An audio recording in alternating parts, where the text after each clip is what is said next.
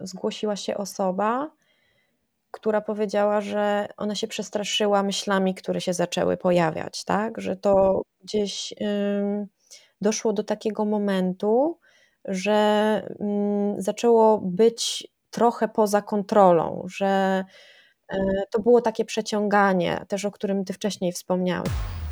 Cześć. Nazywam się Mateusz Brela i witam Cię w moim podcaście Champions Way. Audycja o psychologii sportu i nie tylko. Jest mi niezmiernie miło, że chcesz ze mną kroczyć tą mistrzowską drogą. Ten podcast, ta audycja przede wszystkim dla każdego, kto szuka czegoś więcej, kto chciałby się rozwijać i kto chciałby znaleźć swój kawałek podłogi nie tylko w tematyce psychologii w sporcie, bo w tej audycji poruszam wiele różnych innych tematów z różnych dziedzin życia codziennego. Zatem zapinamy pasy, tankujemy płyny i zapraszam Cię do wspólnej podróży. Cześć, bardzo miło mi jest Cię powitać w nowym roku 2024. To jest 180 odcinek podcastu i Cieszę się, że zaczynamy właśnie w taki sposób, dlatego że gościnią mojego dzisiejszego odcinka była psychoterapeutka, która w fantastyczny sposób opowiedziała o takich tajnikach pracy psychoterapeutycznej, o tym, kiedy i kto zgłasza się do gabinetu i kiedy powinniśmy zastanowić się nad tym, aby skorzystać z takiej pomocy, ale pokazała też, jak ważny jest rzetelny trening i praktyka psychoterapeutyczna właśnie w zawody, w zawodzie, przepraszam, osoby, która stara się o wykształcenie psychoterapeuty. Rozmawialiśmy również o tym, jak ten zawód będzie niedługo, miejmy nadzieję, już e, objęty e, objęty taką kontrolą i wreszcie zawód psychoterapeuty w Polsce będzie normowany. Także e, do tego odcinka za chwilkę przejdziesz, a jeszcze jedno słowo dodatkowe ode mnie, ponieważ patronem tego odcinka jest Centrum Psychoterapeutyczne Wellbe, które zajmuje się zdrowiem psychicznym i well-beingiem. Można w nim skorzystać z psychoterapii, psychiatrii, interwencji kryzysowej, ale też konsultacji z obszaru m.in. psychologii sportu czy psychodietetyki, coachingu oraz wielu innych. I jeżeli kiedykolwiek myślałeś lub myślałaś nad miejscem, w którym możesz udać się na indywidualną psychoterapię, ale też psychoterapię grupową, psychoterapię par, online, offline, we wszystkich możliwych nurtach, to właśnie między innymi znajdziesz w tym centrum psychoterapeutycznym Wellbe, które jest towarzyszem i patronem tego dzisiejszego odcinka. Myślę, że najfajniejszą rzeczą, którą znajdziesz w Welby, to, to są szybkie, szybkie terminy, prosta obsługa. Naprawdę strona jest banalnie prosta i dla osoby, która nigdy nie miała do czynienia z terapią, z konsultacjami psychologicznymi, po prostu jest to bardzo łatwe do znalezienia. Możesz liczyć w Welby na bezpłatne wsparcie opiekuna terapii, który podczas takiej bezpłatnej konsultacji pomoże wybrać Ci odpowiedniego specjalistę i formy pomocy, która uważam, że, że jest ważna, szczególnie na początku, kiedy, kiedy zaczynasz. Na pokładzie Welby mamy 220 zweryfikowanych specjalistów. Ja z Welby od przyszłego roku, od tego roku podejmuję współpracę na troszeczkę innym szczeblu, dlatego pozwoliłem sobie powiedzieć mamy, ponieważ również z Centrum Psychoterapeutycznym Welby będę współpracował. E, więc y, warto, warto zajrzeć, warto spojrzeć na to, co robi Welby, a owocem tego jest właśnie dzisiejszy odcinek z Martyną Ościg, do którego serdecznie Cię zapraszam.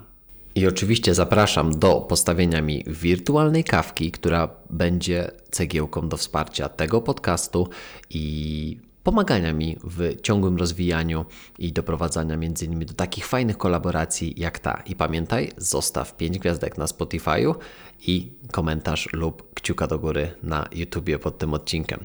A teraz już tankujemy płyny i wskakujemy do tego odcinka z Martyną Ościg.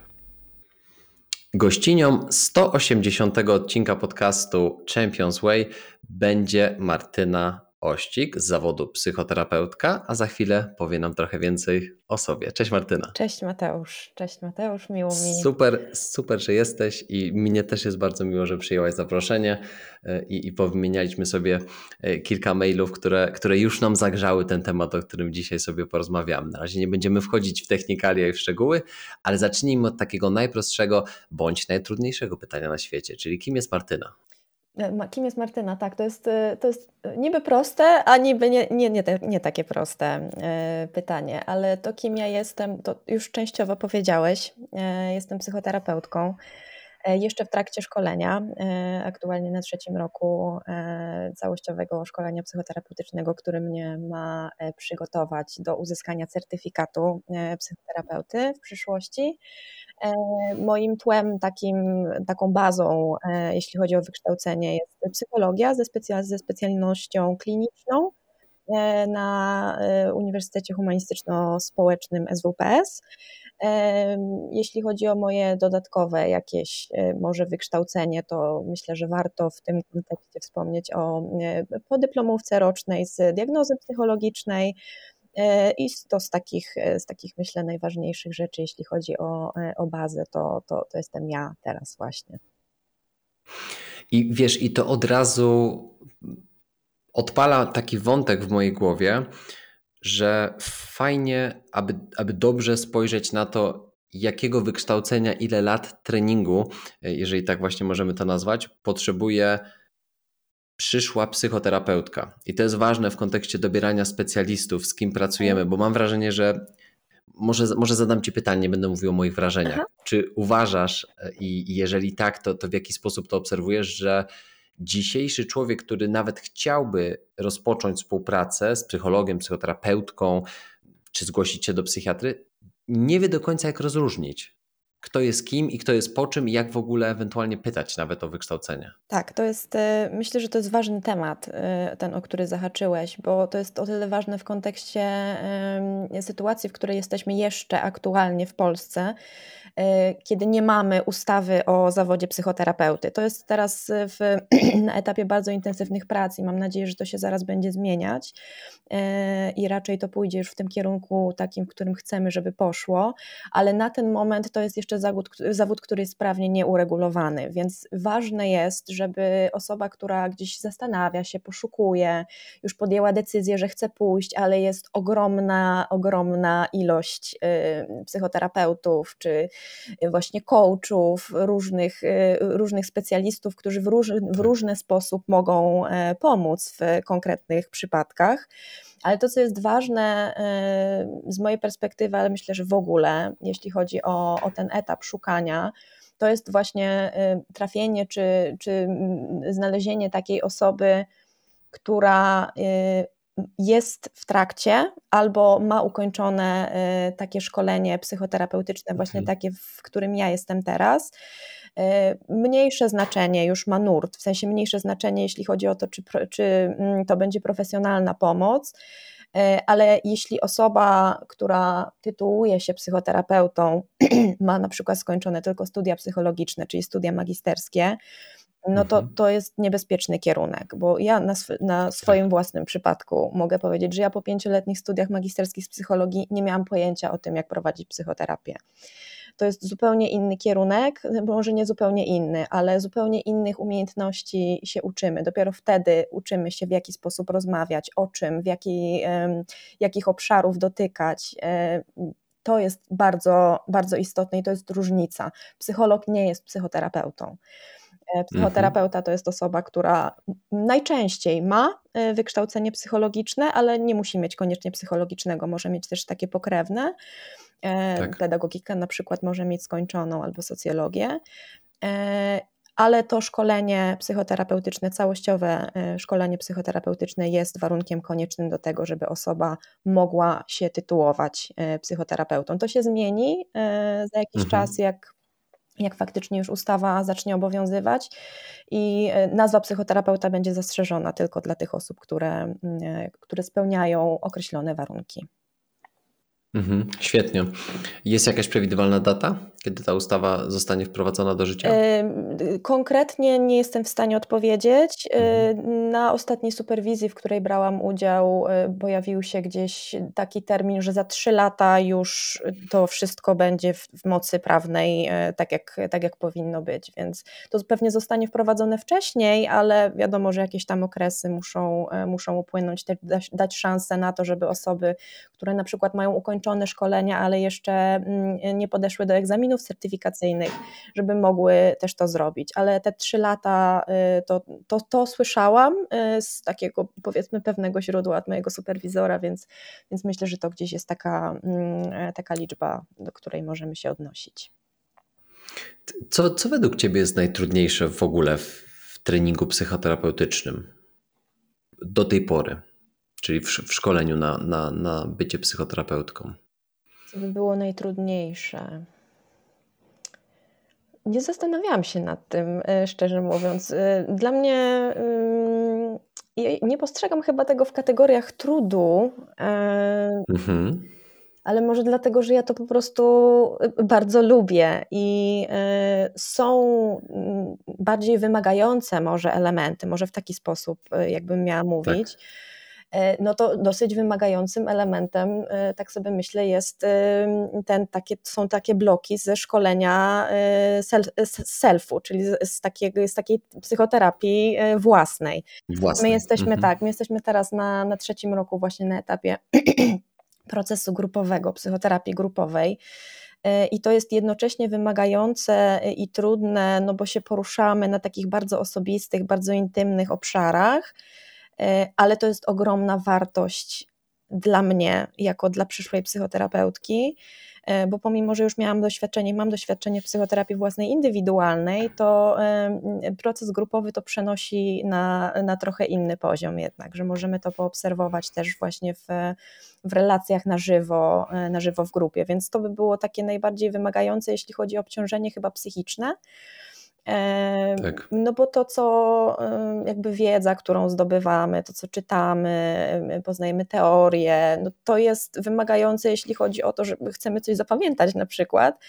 E, dla niektórych, jeśli, jeśli jakoś dużo tego bardzo jest, ale to też jest e, w moim odczuciu niezbędne do tego, żeby mieć, mieć podstawy do pracy e, w gabinecie.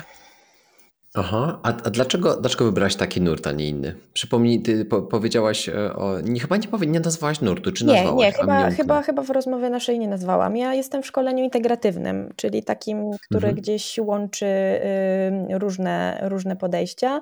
Najwięcej mamy wprawdzie elementów y, z takiego szkolenia psychodynamicznego. E, okay. ale w trakcie szkolenia poznajemy też różne inne, e, inne podejścia i nawet właśnie te, te, te bloki selfowe, które mamy organizowane, to na, na drugim roku mieliśmy bodajże 80 godzin szkolenia takiej psychoterapii grupowej w psychodramie, czyli taka bardzo, bardzo doświadczeniowy, e, doświadczeniowy nurt, który mi, mi też gdzieś bardzo tak. zagrał w środku. E, więc ja jestem, e, szkole się integratywnie, natomiast gdzieś mnie ciągnie najbardziej w kierunku tych doświadczeniowych nurtów, czyli e, humanistycznych, gestaltu, mhm. psychodrama, no to jako, jako taki element gdzieś dodatkowy, ale tak, to, to, to bym powiedziała, że to jest mój kierunek aczkolwiek rozumienie tego, w jaki sposób powstają trudności, czy skąd one się biorą konkretnych osób, mam mocno psychodynamiczne, więc ja jestem taka faktycznie gdzieś integrująca, gdzieś integrująca tak, więc w kontakcie z pacjentem myślę sobie, że mam taką postawę humanistyczną, Mhm. E, a to, do czego się odwołuje, no to jest ta teoria e, psychodynamiczna. Okej, okay, okej. Okay. Humanistyczne, tak najprościej mówiąc, to by było, to była praca na zasobach, prawda? Tak, tak, dokładnie. To, to jest praca mhm. na zasobach, nie tylko na tym, żeby, żeby gdzieś patrzeć, jakie były deficyty w, we tak. wcześniejszych okresach, co jest bardzo psychodynamiczne z kolei, e, ale mhm. E, dlatego trochę mi jest trudno e, wytłumaczyć, w jaki sposób to działa, bo jakoś tak. to po prostu, jakoś to po prostu wychodzi, że można połączyć jedno i drugie. To nie jest tak, że się musimy tylko na, na jednym skupiać. Też po to, po to jest takie szkolenie integratywne, żeby sobie popatrzeć też na to, co jest nam najbliższe jako, e, jako osobą. Ja, ja jestem bardziej mm -hmm. taką żywiołową chyba, żywiołową osobą, więc byłoby mi trudno w kontakcie z pacjentem takim, jak sobie wyobrażamy, typowo psychoanalitycznego na przykład psychoterapeutę, który e, głównie zostawia przestrzeń na to, żeby pacjent mówił. Ja, ja jestem tak. bardziej aktywna, więcej jest dialogu w moich, e, mhm. w moich sesjach z pacjentami. Więc do tego też mi jest blisko i myślę, że to jest ważne, żeby wybrać to, co, co gdzieś do nas pasuje. Wtedy będziemy mogli być autentyczni. Mnie też się w ogóle wydaje, ja jestem najbliżej właśnie tej, tego podejścia integracyjnego, no bo, no bo człowiek w jakiś sposób też mi się wydaje, że nie jest nie jest łatwy do zaszufladkowania i wydaje mi się, że czasem nawet w jednym procesie terapeutycznym pewnie możesz, możesz użyć, czy jakby świadomie, czy nieświadomie, bardziej pewnie już w pewnym momencie podświadomie będziesz to robiła, mhm. kilku różnych nurtów, a, a tak jak sama wspomniałaś, jeżeli to też w jakiś sposób cię ogranicza, to, to chyba nie fajnie się wtedy pracuje, bo nie możesz w pełni się też tak odsłonić jakby do, do, do, do momentu, czy do takiego etapu, do którego oczywiście możesz, chcesz, ale wydaje mi się, że pewne nurty nie pozwalają na to, prawda? A jeżeli to odpowiada Twojej osobowości, to po prostu ciężko jest nawiązać to, co mówi się, że w, że w kontakcie i w ogóle w pracy terapeutycznej jest najważniejsze, czyli ta relacja na pierwszym miejscu, prawda? Potem wypracowuje się oczywiście e, kolejne, już powiedziałbym takie buduje się taki nadmiar z tych deficytów, z którymi się rozpoczynało, ale jednak jeżeli relacja nie zagra, tak. no to jest problem. Tak, to jest szalenie ważne, o czym mówisz, dlatego że różne badania pokazują, e, że najważniejszym czynnikiem leczącym, jaki w ogóle może istnieć w psychoterapii, jest relacja terapeutyczna. Mhm. To jest punkt wyjścia, tak. od którego trzeba zacząć, i w momencie, w którym e, gdzieś z różnych powodów no, ta relacja nie może być zbudowana, czy są właśnie zbyt wielkie różnice, coś, e, mhm. coś nie pasuje to w momencie, w którym ta relacja nie zostanie zbudowana, nie ma możliwości tak naprawdę wprowadzania jakichkolwiek zmian, no bo skoro nie lubimy osoby, y, z którą rozmawiamy, to nie będziemy jej mówić prawdopodobnie o o takich trudnych przeżyciach, o najbardziej intymnych jakichś e, obszarach naszego życia, a to jest e, kluczowe w psychoterapii, żeby, żeby rozmawiać o tym i żeby wiadomo, że nie od razu, tak, że to też wymaga czasu, wymaga zbudowania mhm. zaufania, mhm. to wymaga dużej cierpliwości ze strony terapeuty, e, żeby, żeby gdzieś wiedzieć, że to jeszcze nie jest czas na, mm, na pewne zjawiska, to nie jest czas na pewne interwencje, na pewne narzędzia bo relacja jest kluczem do dalszej pracy. Najpierw pracujemy nad tym, a dopiero później e, możemy e, szaleć e, dalej. Na innych obszarach. Na innych obszarach, tak. Ale to jest też z perspektywy pacjenta bardzo ważne, żeby, żeby ta hmm. relacja była, mm, była zbudowana i żeby on czuł, że osoba, z którą on rozmawia i do której on przychodzi, jest osobą, której on ufa. I, mm -hmm i, mm, i która w jego przekonaniu może mu pomóc w tych trudnościach, z którymi przyszedł. E, to by było najważniejsze, nie? Żeby, e, żeby on obsadził e, terapeutę w roli takiej osoby, która jest zdolna do tego, żeby pomóc. Kiedyś usłyszałam takie zdanie, że w ogóle pierwsze spotkania pacjenta czy klienta z terapeutą to są takie spotkania, w których bardzo mocno działa mechanizm projekcji, czyli w momencie, w którym pacjent zobaczy w terapeucie, którego nie zna, którego, o, o którym jeszcze nie wie, w jaki sposób będzie z nim rozmawiał, w jaki sposób będzie z nim pracował, ale jeśli zobaczy w nim czy w niej osobę właśnie, która jest zdolna, która ma wiedzę, ma umiejętności do tego, żeby przeprowadzić e, tę osobę przez właśnie ten taki okres największych trudności i gdzieś pomóc dalej w kierowaniu swoim życiem, no to, to jest bardzo dobry zalążek relacji terapeutycznej, ale dopiero zalążek. To jest ciekawe, bo, bo teraz y, tak przy, przypomina mi się, to chyba właśnie o, o, o, z psychoanalizy, o której wspomniałaś, że czy to już właśnie dla psychoanalityków nie byłoby uznawane za problem, czy jeszcze nie? Czyli jakby może, może nie do końca, nie do końca precyzyjnie się wyrażam, bo bardziej wiesz o co mi chodzi. Chodzi mi o takie coś, że na przykład chyba właśnie w psychoanalizie jest tak, że że w ogóle terapeuta nie powinien nosić e, żadnych perfumów, nie powinien nosić żadnych jakby takich charakterystycznych, nie wiem, wzorków na ubraniach. Mówimy o takich bardzo. E, nie wiem, nie wiem jak, jak dokładnie to opisać, ale powiedziałbym takich szczegółów, które ewentualnie mogłyby odpalić w, w pacjencie tak zwane przeniesienie, mhm, prawda? Tak. Czyli, tak. czyli to, żeby na przykład e, ten terapeuta nie nie poczuł, że ta osoba y, pachnie jak y, najlepsza przyjaciółka, prawda? Albo jak y, były chłopak, albo no, wiesz, gorzej była żona, były tak. mąż, tak. prawda? To mówimy o takich jakichś trudnych momentach, gdzie ktoś przychodzi na przykład w sytuacji mhm. kryzysowej, a terapeuta przypomina mu coś czy pozytywnego, czy negatywnego, prawda? To czy to nie byłoby uznane już jako problem przez psychoanalityków? E, ta projekcja? Trudno mi powiedzieć, czy to by było uznane przez psychoanalityków jako problem, no. bo nie pracuję psychoanalitycznie. E, natomiast to, to, o czym mówisz, o tym, że mm, terapeuta ma być jak najbardziej e, no, taki neutralny. Neutralny, wiem, tak, do... tak. tak. neutralny. Tak jak wspominałeś o wzorkach gdzieś na ubraniach, na przykład psychoanalitycy nie noszą obrączek, pomimo tego, że są mężami czy żonami. E, tak. Bardzo często, nie mówię, że wszyscy, ale, ale zdarza się faktycznie, że, że terapeuta ma być jak najbardziej, ma być takim obiektem, który mm, gdzieś się nie kojarzy, czy z którym nie są wiązane od samego początku jakieś znaczenia. To się mhm. dzieje później. I to, że to się dzieje później, to dobrze, bo to pokazuje, e, w jaki sposób pacjent funkcjonuje poza tą relacją terapeutyczną. Czyli to, mhm. że, e, że, że powiedzmy a propos tego pierwszego kontaktu, jeśli e, pacjent uzna w trakcie pierwszego czy drugiego spotkania, że psychoterapeuta go na przykład złości, że on nie, nie, nie chce z nim rozmawiać, bo go złości, to też coś znaczy, na temat funkcjonowania, coś mówi na temat funkcjonowania hmm. pacjenta poza, bo y, tak mi się wydaje, że do tego, żeby się zezłościć na kogoś, trzeba poczuć jakąś bliskość z tą osobą. Że raczej się, tak jeśli mówimy o takim psycho, o takiej y, złości w psychoterapii, nie? że jak tak, jest tak. złość, no to, to już dobrze, bo jest jakaś bliskość. Natomiast jeśli to się mhm. pojawia na takich początkowych etapach, to więcej mówi na temat pacjenta niż na temat relacji. I nie wiem, czy to dobrze, czy to źle, i nie wiem, czy w ogóle można to w taki sposób nazywać, e, ale myślę sobie, że można to wykorzystać w takim sensie, że można zwrócić na to uwagę i można nad tym pracować. Mm, to jest szalenie ciekawe. Tak. No.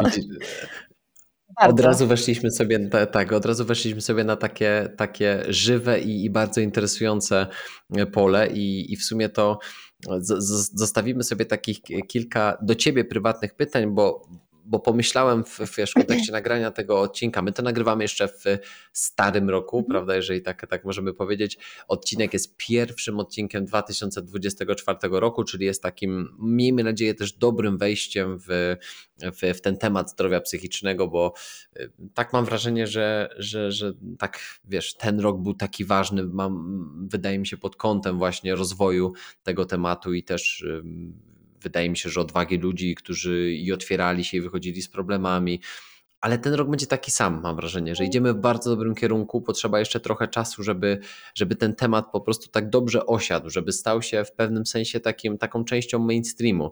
I, i, dlatego chciałem Ci zadać jeszcze kilka pytań o ten poprzedni rok, ale zostawimy sobie je na, na, na koniec, y, tak bardziej refleksyjnie wtedy porozmawiamy okay. o tym, o tym jak, jak też Ty odczułaś ten rok, jaki on dla Ciebie był i pod kątem Twojej pracy zawodowej, ale też, y, ale też prywatnie, personalnie, bo oprócz tego, że jesteś psychoterapeutą, jesteś po prostu człowiekiem, prawda? I to też jest fajne, żeby, żeby to wybrzmiało, bo, bo czasem mam wrażenie, że, że ludzie uważają y, nas, psych, psychoterapeutkę, ciebie, psychologa, mnie jako czasami jakiś nadludzi albo w mhm. ogóle, wiesz, jakby pomijają ten aspekt, nie? że jesteśmy tylko, tylko ludźmi, a, a w gruncie rzeczy to my też właśnie musimy pracować nad sobą, musimy być ciągle w superwizji, czy tak. powinniśmy być w superwizji, tak. prawda? To taka kolejna mała rzecz, że, że ciężko jest czasami sobie z pewnymi rzeczami samemu i samej poradzić, Stąd też, stąd też to są takie ważne rzeczy, żeby o tym mówić, żeby odczarowywać Mhm. tą stygmę taką, że psychoterapeuta to, to jest w ogóle tylko wiesz, zawód i za nim się nie kryje człowiek, który też ma emocje, też czuje, Tak. tak? Przede wszystkim. I To tak jak ma sportowcom się często mówi. Tak, i też ma problemy. Czasem się Tak. zdarza, że, że psychoterapeuta też ma problemy. E, I usłyszałam kiedyś takie fajne zdanie, czy przeczytałam na którejś z grup dla psychoterapeutów, że, że pacjent i e, psychoterapeuta różnią się w zasadzie tylko tym, że to psychoterapeuta ma klucze do gabinetu. Że poza tym to tak jak mówisz, że e, zarówno pacjent jest człowiekiem, jak i terapeuta też jest człowiekiem i też ma swoje słabości i e, żeby gdzieś te słabości nie wpływały na to, co się dzieje w procesie terapeutycznym, no to konieczne jest to, o czym wspomniałeś, czyli superwizje, regularne e, superwizje, rozmowy z, e, z osobami z większym doświadczeniem, ale nawet nie tylko, nawet e, takie interwizje koleżeńskie z osobami, które też pracują jako terapeuci, jak pracujemy sobie w zespołach terapeutycznych i rozmawiamy o tym, co nam się, co się z nami działo, na przykład podczas sesji, jak pacjent powiedział to i to to czasem osoba z podobnym doświadczeniem jak nasze może zwrócić na coś innego uwagę, bo ona na to patrzy po prostu z zewnątrz. My jesteśmy tak. też w swoich emocjach podczas sesji z pacjentami. To nie jest tak, że nam to nic nie robi. Możemy to bardziej okazywać, na przykład właśnie w humanistycznych nurtach, gdzie terapeuci czasem płaczą z pacjentami E, no a mhm. zupełnie tego nie okazujemy, czy staramy się nie okazywać w takich podejściach, powiedzmy, właśnie psychoanalitycznych, psychodynamicznych, że wtedy się staramy gdzieś jak najbardziej no, powstrzymywać, e, żeby nie wpływać na, e, na pacjenta. I tutaj też w zależności od podejścia można, można opracować to, tak, co się dzieje z nami podczas, podczas tego, jak pacjent się dzieli na przykład jakimś trudnym przeżyciem i zapytać mhm. pacjenta w momencie, w którym nam popłynie łza, zapytać, co mu to robi, że, że terapeuta płacze przy nim, mhm. nie? że to wszystko zależy od tego, jak, jak to ugryziemy. Jasne. Jak byś się odniosła do takiego zdania? Psychologia nie jest dziedziną dla chorych, jest dziedziną życia. To, to usłyszałem to u Andrzeja Silczuka, e, Silczuka, ale nie wiem, czy, czy, czy, to, czy to generalnie jest jakby powiedzenie, którym się posługiwał, czy może gdzieś to wcześniej mhm. usłyszałaś też? Ja nie usłyszałam wcześniej e, tego zdania, szczerze mówiąc, ale jak sobie myślę o tym, e, no to to gdzieś pasuje, bo jak, mhm. jeśli mówimy o psychologii, no to mówimy o nauce, która zajmuje się ludzką psychiką w ogóle. Jeśli byśmy mhm. z drugiej strony postawili psychopatologię, no to tutaj już y, nawet ze źródłosłowia, y, czy źródłosłowu bardziej, można tak. zauważyć tą różnicę, że psychologia to jest nauka o, o psychice człowieka, a psychopatologia to jest nauka o zaburzeniach, tak? czyli to, ta mhm. końcówka, ta, mm, mm, ten środek, y, czyli pato, mówi o tym, co jest nie tak i y, i to by było o, o tym, o czym mówisz, że to jest, że to jest bardziej o chorych. O chorych. Psychopa, psycho, psychologia nie, nie zawsze, aczkolwiek też. Mhm. Psychopatologia by była częścią y, psychologii. Jasne. A w takim razie, gdybyśmy zamienili tutaj psychologię na psychoterapię? To czy zmienia to w, w jakikolwiek sposób znaczenie? Całkowicie. Całkowicie nam to zmienia znaczenie, bo y, psychologia jest nauką o tym, w jaki sposób pewne mechanizmy działają, a psychoterapia jest nauką o tym, w jaki sposób leczyć to, co nie działa. Tak? Czyli jakby ta, mhm. y, to, to, y, to słowo terapia, które się zawiera w, mhm. w psychoterapii. Tak? Więc to jest no, duża różnica, y, że, że, psychoterapia to, to już jest ten proces, y, czy ta nauka, tak, która też mówi o pewnych mechanizmach, ale w kontekście tego, w jaki sposób można zrobić tak, żeby, żeby wyleczyć, żeby jakoś y, sprawić, żeby te mechanizmy, które działają w konkretnych sytuacjach, były zdrowszymi mechanizmami, które nie powodują cierpienia, pacjenta, które gdzieś nie utrudniają mu funkcjonowania, tylko żeby te nieadaptacyjne mechanizmy obronne, tak jakbyśmy mieli użyć tego określenia takiego z e, teorii psychodynamicznej, żeby te nieadaptacyjne mechanizmy obronne stały się bardziej adaptacyjne. To by była istota psychoterapii. Mhm, jasne, super. Fajnie, że też pokazujesz to rozgraniczenie i te, te różnice, bo mam wrażenie, że może to dla kogoś brzmi jak podstawa podstaw, ale, ale nie wydaje mi się. Wydaje mi się, że, że, że warto jest to powiedzieć często kilkukrotnie z różnych perspektyw, żeby to znowu tak dobrze osiadło, żebyśmy rozumieli, czym się różni jedno od drugiego, prawda? Tak. Mhm. Że, że osoba, e, tak jak mówię, ja jestem, ja jestem z wykształcenia psychologiem, natomiast ja nie prowadzę terapii, prawda? Ja tak. nie jestem uprawniony do tego, żeby terapię prowadzić i, i jeżeli zdiagnozuję, bo akurat diagnozować możemy jako psychologowie, ale tu się kończy nasza praca, tak. taka właśnie zaburzeniami, więc to jest bardzo ważne, żeby pokazywać te pewne mechanizmy. Mi niewielokrotnie zdarzało się, może niewielokrotnie, ale wielokrotnie zdarzało się, że konsultowałem e, przypadki, e, pracę z, z, z konkretnym e, klientem, pacjentem w gabinecie, ale zdarzało mi się też współpracować na przykład z psychiatrami, mhm. ponieważ moja praca już kończyła się na pewnym etapie. Ale widziałem, że tutaj coś może mi pomóc z, z takiej perspektywy, no już lekarza medycznej, prawda? Tak.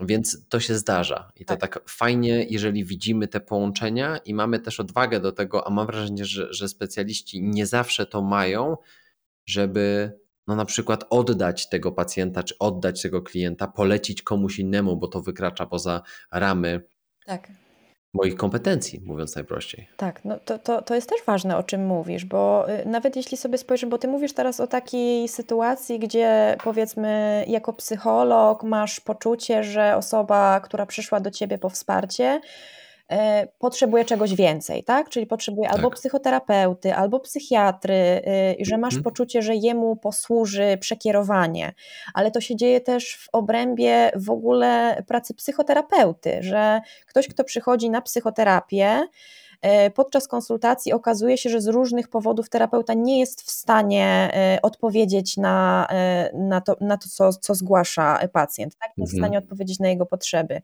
Czy to z powodu tego, że to nie taki nurt, ale to z mojego doświadczenia wynika, że to rzadziej chodzi o nurt, to raczej chodzi o obszar doświadczenia psychoterapeuty, E, o to, że z różnych powodów e, w takim settingu, w jakim terapeuta może zaoferować wsparcie, e, pacjent nie jest w stanie go przyjąć i wtedy jako psychoterapeuci odsyłamy też do innych psychoterapeutów, więc to mhm. jest też ważne, mm, tak mi się wydaje, żeby mieć w sobie jako terapeuta taką świadomość tego, z czym my możemy pomagać, a z czym nie możemy pomagać. E, tak, tak. Różne trudności e, się w życiu człowieka pojawiają. I jakbyśmy sobie wyobrazili taką sytuację, że na przykład do terapeuty, który jest w trakcie rozwodu przychodzi pacjent, który jest w kryzysie małżeńskim, ale chce walczyć o swoje małżeństwo.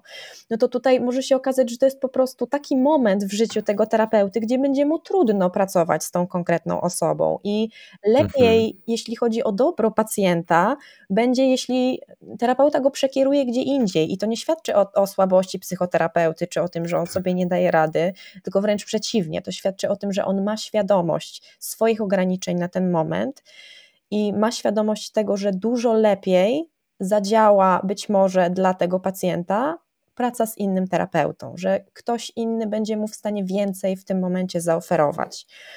E, ale to są trudne momenty. One są też, jak sobie przypominam, w mojej pracy takie momenty, gdzie, gdzie wiedziałam, że będę musiała odesłać e, pacjenta gdzieś indziej. To nie są łatwe momenty. Tak.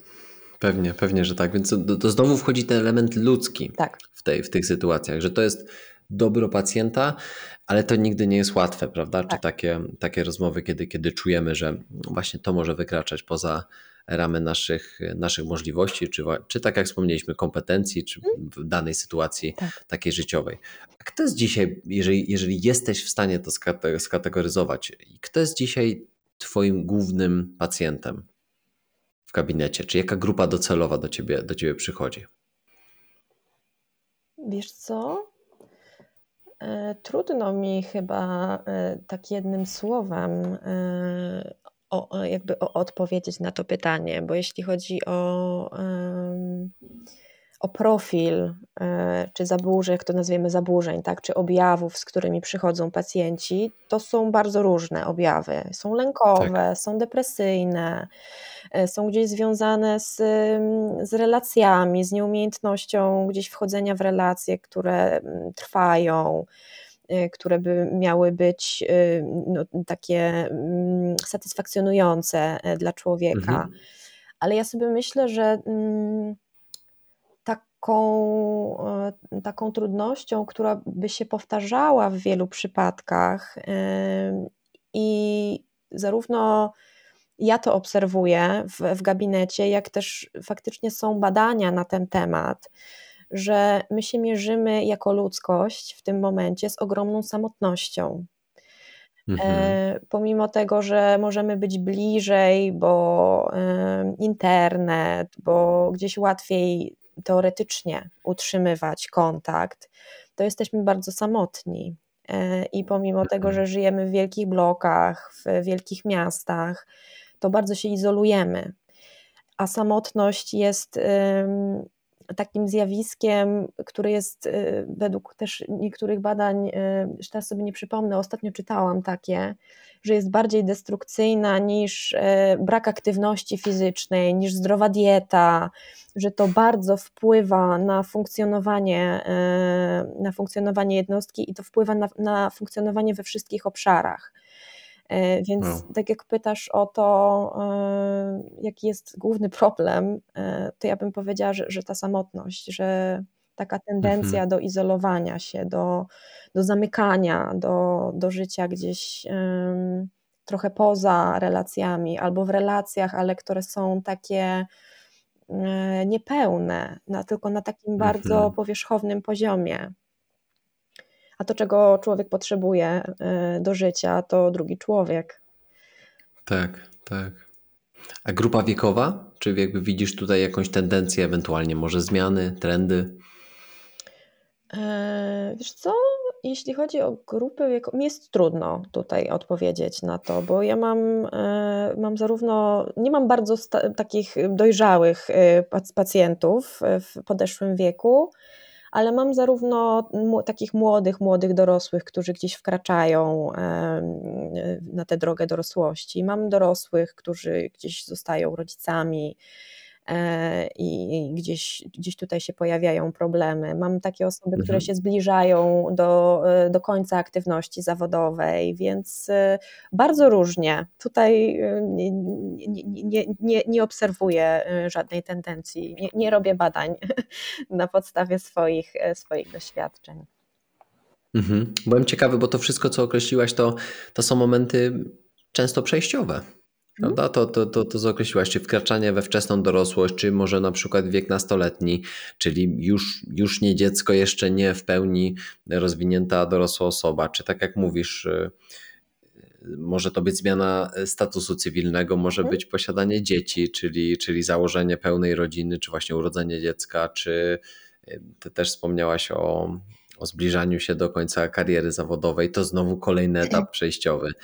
Byłem ciekawy, czy, czy jest jakaś też tendencja, na przykład, którą, za, którą zauważasz, bo oczywiście mój profil na przykład klienta jest totalnie inny, prawda? Więc ja tak jestem w stanie określić wiekowo, jakie, jaka grupa najczęściej się do mnie zgłasza, ale to mhm. też jest tak, że ten rozstrzał bywa różny, bo pracuję z 10-11-latkami, ale pewnie bardziej z ich rodzicami. Mhm. To czasami na, na, na początku to jest więcej właśnie współpracy z takim rodzicem, który który totalnie, no właśnie czuje też tą bezradność, prawda, bo, bo czasy się zmieniają i, i próbując uchronić na przykład swoje dziecko od, od jakichś zagrożeń, które, które nieuchronnie czekają, a wiedząc, że ten sport też jest ważnym elementem życia, no to, no to oni też po prostu nie wiedzą, prawda, jak, jak postępować, ale, ale byłem ciekawy, mhm. czy, czy jest tutaj jakaś tendencja. No i mhm. oczywiście Pytanie kobiety czy mężczyźni, czy, czy, czy, czy tutaj jest różnica? Czyli tu byśmy się zbliżali trochę do, do takiego e, tematu, który miał być przewodnim tematem, a tak, to nie wiadomo jak tematem to wyjdzie. dnia. A to nie wiadomo jak to wyjdzie. E, ale tak, tutaj jest różnica i może być może ta różnica by była mniej obserwowana przez psychoterapeutów mężczyzn, gdzie trochę ta tendencja może iść w drugą stronę, e, ale jeśli chodzi o, o mnie, o mój gabinet, e, i o moich pacjentów, no to ja bym powiedziała, że to jest taka proporcja 2 do 3, 3 do 4, mm -hmm. że więcej zdecydowanie przychodzi kobiet. Y, czy więcej kobiet w ogóle pyta o to, no, czy w ogóle można, czy więcej kobiet szuka pomocy niż, niż mężczyzn. I tutaj ta, ta dysproporcja jest faktycznie, faktycznie widoczna, że, że kobiety częściej sięgają po pomoc. Ale kiedy, kiedy komunikowaliśmy się mailowo i omawialiśmy ten temat, to napisałaś o tej dysproporcji, ale powiem ci szczerze, że myślałem, że to będzie dużo większa różnica. Myślałem, że to może być nawet, wiesz, jeden na cztery, jeden mężczyzna na, na, na cztery kobiety na przykład, prawda? Czy jeden mężczyzna na w ogóle cztery osoby przychodzące do gabinetu, ale to nie jest tak, no niech, może, może, może powiem tak, jak czuję, nie jest tak źle, bo jednak ten mężczyzna w gabinecie psychoterapeutycznym staje się coraz bardziej tak. tematem, powiedzmy, normą i wreszcie, wreszcie zdejmujemy z tego jakąś, jakąś taką zbroję pełną stereotypów, które nie pozwalały jakby wcześniej mężczyźnie wejść do gabinetu psychoterapeuty. Widzisz to? Tak, to się, to się faktycznie zaczyna zmieniać y, w ostatnich mhm. latach, że mm, mam takie wrażenie, że jest faktycznie przez różne kampanie y, społeczne, że jest większa świadomość tego, że mężczyzna też ma prawo do tego, żeby chorować, żeby sobie hmm. nie radzić z czymś. I yy, to jest ważne, co się dzieje teraz. Ta tendencja, że, że to się gdzieś zaczyna przebijać. To jest trudne nadal i ja myślę, że to nam jeszcze zajmie trochę czasu, yy, żeby to się wyrównało. Nie wiem, czy to się kiedykolwiek wyrówna, tak, yy, żeby było faktycznie 50 na 50 E, ale myślę sobie, że to jest już bardzo ważne, że, e, że mężczyźni zaczynają sięgać, bo jeśli mężczyzna zaczyna sięgać po pomoc i co więcej, zaczyna rozmawiać o tym, że sięga po pomoc gdzieś w swoim gronie osób, to to też otwiera te osoby, z którymi e, są prowadzone rozmowy, na to, że aha, że to jest w sumie okej. Okay że skoro mój przyjaciel chodzi, no to przecież ja go znam, ja wiem jaki on jest i on nie jest wariatem, bo to jest też jakby ten, e, ten taki mit gdzieś, który, tak. Mm, który cały czas gdzieś się pokazuje, że, że żeby pójść do psychoterapeuty czy do psychologa, to trzeba mieć już nieźle y, pod, y, pod czerepem, y, no nie będę może kończyć, ale że musi być coś bardzo nie tak, że, że to nie jest wciąż dla wielu osób normalne, tak jak mamy użyć tego słowa, chociaż ja go nie lubię, bo on różne rzeczy znaczy, tak. ale że to nie jest e, no, jakieś takie działanie właśnie, które uznajemy za, e, za ok i za takie mhm. po prostu działanie z wyboru, tak, że jak się coś dzieje nam fizycznie, to wiemy do jakiego pójść lekarza, ale jak nam się dzieje coś psychicznie, to gdzieś jednak są opory przed tym, żeby się zgłosić, bo się boimy, boimy się stygmatyzacji, tego, że będziemy inaczej postrzegani E, więc to, że to się zaczyna gdzieś zmieniać i że zaczynamy o tym rozmawiać, to jest bardzo, bardzo ważne i, i, i myślę, że to trzeba po prostu kontynuować. To jest, to jest dobry kierunek, bo z kolei wydaje mi się, że źródłem tego wycofania mężczyzn właśnie z, z sięgania po pomoc jest jednak to, że, że dzisiaj, tak jak kiedyś, to najbardziej męską cechą była jest sprawczość, prawda? A najbardziej antysprawczą cechą jest bezradność, tak. prawda? Czyli przyznanie się do tak. tego, o czym powiedziałaś wcześniej, tak. że mogę być słaby, chory, zmęczony, tak. może mi coś nie iść i, i, mogę sobie po prostu nie radzić, prawda? I teraz tak. jak w ogóle z Twojej perspektywy zmienia się też to, to, to, ta pierwsza konsultacja, to mnie też bardzo ciekawi. Mhm. Czyli przychodzi do ciebie mężczyzna i, i czy to są takie same konsultacje jak z każdym innym pacjentem, z, z kobietami, z, wiem, starszymi, młodszymi, czy, czy jednak ten mężczyzna w gabinecie psychoterapeutycznym to jest trochę taka wiesz, no taka niepewność, wyczuwanie gruntu, no właśnie ten, ten moment takiego przełamania lodów, to mnie bardzo ciekawi. Mhm. To ja powiem, ja odpowiem trochę przewrotnie i odpowiem tak, że żadna konsultacja y, nie jest taka sama. To znaczy każda, y, każda jest inna. I szczerze mówiąc, y, jak tak sobie teraz sięgam wstecz pamięcią, to ja bym nie powiedziała, że tutaj są jakieś ogromne różnice, jeśli chodzi o płeć. Bo ta mhm. niepewność, o której mówisz, to badanie gruntu, to jest też u kobiet. To nie jest tak, że tylko, e, tylko mężczyźni e, się mierzą właśnie z, z takimi uczuciami, bo przychodzą do zupełnie nowego miejsca. Często to jest ich pierwszy kontakt z, e, w ogóle tak. z jakimkolwiek specjalistą zdrowia psychicznego. E, I z mojego doświadczenia, tylko, mówię, tylko mogę mówić o tym, co ja obserwuję, e, to nie kategoryzowałabym tego tutaj e, pod kątem płci.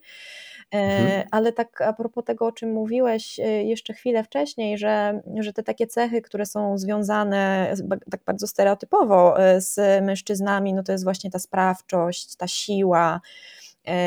I tak mi się przypomniało takie zdanie, które też gdzieś ostatnio przeczytałam, że kobieta nigdy nie może być za szczupła, a mężczyzna nigdy nie może być za silny. I to by się bardzo zgadzało z, z tym, dlaczego tak trudno jest poprosić mężczyźnie o pomoc. Bo y, też y, bardzo ciekawie o tym pisze James Hollis w książce W cieniu Saturna o leczeniu męskich zranień. I on, i on tam mm -hmm. fajnie pisze pod kątem y, tego, co nam zrobił patriarchat E, czyli o tym, że mężczyzna ma być głową rodziny, ma zapewniać e, byt na odpowiednim poziomie, ma się troszczyć e, o, o członków swojej rodziny. I to, że on daje radę i że radzi sobie ze wszystkim sam i że sam to dźwiga na swoich ramionach, to jest wzmacniane kulturowo jako pożądane bo tak. mężczyzna ma taki być. On nie ma w ogóle w jego, mm, w jego mm, takim funkcjonowaniu psychicznym, nie ma w ogóle przestrzeni na to, żeby on sobie zadał pytanie, jak on się z tym czuje, jak jemu jest z tym, że on tyle pracuje, na przykład, nie? Że, mhm. że mierzy się z jakimiś być może problemami w pracy, tak? Różne się dzieją, y, się, się dzieją rzeczy. Jednocześnie mogą mu dochodzić do tego jakieś trudności w relacjach, tak? i w jaki sposób mężczyzna, który jest e, wychowywany w takiej kulturze, że radzę sobie i że jestem mężczyzną, bo jestem silny, w jaki sposób on ma się przyznać do tego, że jednak sobie nie radzi. To jest e, jakby prawdziwy dramat tego, co się dzieje obecnie. Nie? To się zmienia oczywiście, tak jak mówiliśmy, że to gdzieś, gdzieś zaczyna tak. dochodzić do świadomości, że, że to nie jest tak, że to tylko kobiety są czułe i wrażliwe, tylko że mężczyźni często nie mają dostępu do tej takiej swojej słabej części, do tej części, która jednak potrzebuje e, wsparcia, potrzebuje czułości, potrzebuje jakby spojrzenia tak całościowo, nie tylko na to, co, co jest super, co wychodzi i co, co działa tak jak trzeba, tylko że mhm. takiego zatrzymania się i zapytania właśnie, jak ty się masz z tym, że pracujesz na przykład po 10 albo 12 godzin dziennie. Jak ty się masz z tym, że masz problemy w małżeństwie, jak ty się masz z tym, że twoje dzieci się na ciebie złoszczą, że, sobie, że nie masz dla nich czasu na przykład. Mm. I, I, to, to jest, e, to są takie tematy, które wychodzą bardzo często później, nie? że um, nie no, ale że przecież po co o tym rozmawiać? Przecież to, to w ogóle nie, nie, niepotrzebne. Ja potrzebuję tak, tutaj tak. rozwiązań, co mam, co mam zrobić. Nie? I tu by była trochę różnica pomiędzy kobietami a mężczyznami, że kobiety jednak mają większą otwartość na to, żeby rozmawiać o, o, emocjach, tak? Na to, żeby mówić. Doświadczać. Tak, rozmawiać i doświadczać, ale to jest też mhm. kwestia tego, e, w jaki sposób jesteśmy wychowywani znowu, tak? Czyli tak. kobiety są wychowywane właśnie w taki sposób, że się kontaktują z tymi, e, z tymi emocjami, tak? Że jeszcze nawet dalej, kobiety są w taki sposób wychowywane, że one internalizują poczucie winy i one bardzo często przeżywają i uderzają w siebie E, jeśli chodzi mhm. o rzeczy, które nie wychodzą, a mężczyzna to robi na zewnątrz. W takim sensie, że mężczyzna częściej będzie się angażował w jakieś działania, e, które nie zawsze będą mu służyć. Tak? Mam na myśli tutaj na przykład tak. tendencję do jednak częstszych uzależnień u mężczyzn niż, niż u kobiet. Nie? I tu można by w ogóle odwrócić proporcje, bo jeśli spojrzymy na to, ile kobiet, u, u ilu kobiet jest diagnozowana depresja, no to wychodzi na to, że to jest jakaś taka y, proporcja y, powiedzmy 75% u kobiet, 25% u mhm. mężczyzn, y, średnio, tak, bo to są różne badania, tak. różne wyniki, ale jeśli odwrócimy sobie to i spojrzymy na uzależnienia na przykład, to wychodzi tendencja odwrotna, że to mężczyźni są na tym poziomie takim powiedzmy trzech czwartych, nie? a kobiety na tym e, mniejszym. I to by świadczyło o tym, że problemy psychiczne dotykają nas w takim samym stopniu, tylko że w różny sposób sobie z tym radzimy. Hmm. Mega ważne to, co mówisz w ogóle. I tak gdzie by tu zacząć? Bo ten patriarchat mnie tak mocno e, poruszył na początku, jak o tym powiedziałaś, bo tak właśnie pomyślałem sobie, że, mm, że to, to, się dzieje oczywiście dzisiaj, prawda? Bo to jakby wiemy, mam wrażenie, że, że w dzisiejszym społeczeństwie to jest taki. Może no znowu ciężko powiedzieć, czy to jest w dzisiejszym społeczeństwie, czy może w bańce, którą się mhm. obserwuje, prawda? Bo my tak żyjemy w takich różnych bańkach, więc to zawsze trzeba być ostrożnym, ale mam wrażenie, że że właśnie y, ten patriarchat to w pewnym sensie, ja mam w ogóle takie odczucie, może też mi więcej powiesz, bo, bo, bo właśnie czytałaś o, o, tych męskich zranieniach, więc może coś, coś więcej o tym powiesz, ale ja mam wrażenie, że to się tak, tak trochę stworzyło przypadkowo, no bo przecież kobieta faktycznie no, no, no zaszła w ciążę, no to nie mogła wtedy wykonywać tej pracy, no i tak już zostało po prostu. Ja, ja, mam wrażenie, że to tak jakby bez zamysłu jakiegokolwiek takiego sensownego i w pewnym, sensie, i w pewnym sensie oczywiście te rodziny, które były wielodzietne, prawda, no to mhm. znowu naturalnie stworzyły takie środowisko, bo jak była rodzina, która powiedzmy miała y, męża, żonę i ośmioro dzieci, no to siłą rzeczy to ośmioro dzieci musiało być gdzieś w pewnym momencie noszonych, rodzonych i opiekowanych, prawda? I zazwyczaj to w większości przez te, przez te damskie figury. Ale mam wrażenie, że potem jakbyśmy przez jakiś czas nie odrobili tej, tej pracy domowej, prawda? Jakbyśmy nie wyciągnęli z tego wniosków. Ale może, może jest coś jeszcze ciekawszego, co, co, co ty choćby wyczytałaś albo widzisz, prawda? Y, jako psychoterapeutka z, z tej perspektywy, bo to taka moja totalnie luźna myśl. Mhm. Nie wiem, czy coś ciekawszego y, jestem w stanie Ci na temat patriarchatu powiedzieć, bo to jakoś... No. To przez to, że zaczęłam czytać tę książkę, to zjawisko gdzieś mi się pojawiło tak bardziej, tak. Y, bardziej w świadomości i faktycznie pod takim kątem, w jaki sposób to wpływa na funkcjonowanie jeszcze obecny, y, obecny mężczyzn. Mhm. Ale tak mi się wydaje, że jakby te życie w grupach, tak? W sensie, że, że, że kobiety z dziećmi, no bo jakby natura w taki sposób nas skonstruowała, że tak to działa, że kobieta się opiekuje, e, tak. opiekuje dziećmi, a mężczyzna w tym czasie zarabia. To jest jakby jedna rzecz, ale drugą rzeczą, która jakby poszła za tym, jest właśnie ta tendencja do e, Mm, do nieprzyznawania mężczyźnie prawa do tego, że on też może w jakiś sposób odczuwać to, tak? Że y, okej, okay, jedną rzeczą jest to, że tak jest skonstruowany świat, że kobiety rodzą dzieci, y, a mhm. mężczyźni nie i mogą tylko y, gdzieś być tą osobą, która razem z kobietą się tym, tym dzieckiem później opiekuje i je wychowuje. I te tak. tendencje tak. już widać, że, że jest większe partnerstwo w tym. E, w, w, w, tym przedsięwzięciu, tak jak to nazwę, tak? że, że mhm. gdzieś te role się zaczynają wyrównywać już też się często mówi, że to nie jest tak, że mężczyzna pomaga na przykład coś robić, także pomaga zmywać naczynia, pomaga przebijać tak. dziecko, tylko że on to robi, bo to jest też jego zadanie. Ale to, co nam tworzy problem, to jest jakby to przekonanie, że słabość kobiety związana, no nie wiem, z takim okresem no bardzo newralgicznym, jak poród, jak, jak ciąża, że to się gdzieś naturalnie wiąże ze słabością i to jest okej, okay, ale słabość u mężczyzny, no z jakiego powodu niby miałaby być, nie? I tu mi się tak, wydaje, tak. Że, że, że to jest ta trudność, która gdzieś nam cały czas no, e, e, tworzy kolejne, e, kolejne trudności i utrudnia często sięganie po pomoc.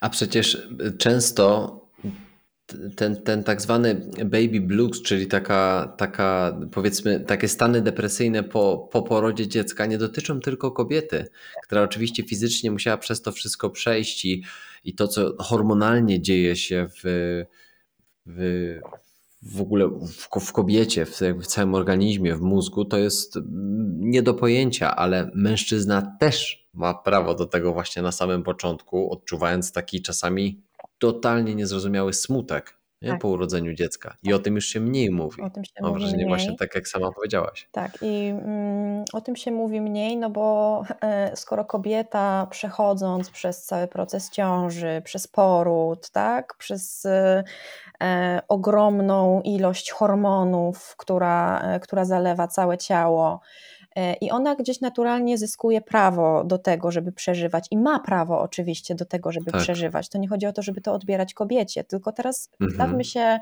po tej drugiej stronie, e, na miejscu mężczyzny, który e, widzi, że z jego kobietą, bardzo brzydko to zabrzmiało, ale wiadomo o, o co chodzi, tak? że z kobietą, mhm. którą on się miał opiekować, tak, którą miał mieć, e, o którą miał dbać, że z nią się dzieje coś nie tak i on nie wie, co ma z tak. tym zrobić.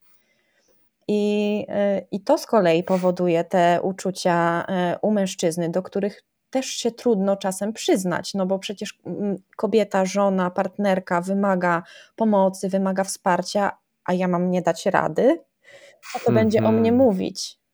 Tak, nie, nie wyrabiam się znowu. Tak.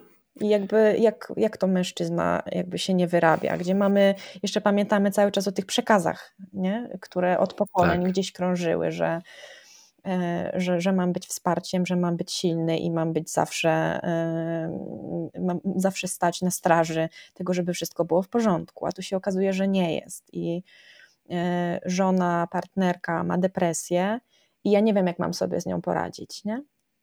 Mhm. Może też zaczynam odczuwać coś podobnego. Tu się pojawia kolejny e, temat tego, dlaczego mhm. depresja e, jest diagnozowana rzadziej u mężczyzn, bo bardzo często ona przybiera formę depresji maskowanej. Czyli ona mhm. się pojawia w postaci innych trudności, które nie są tak bezpośrednio wiązane z depresją, jak to właśnie poczucie e, bezna- be- bezradności, tak? beznadziei. Jaka by była emocja, która ci się kojarzy z depresją najbardziej?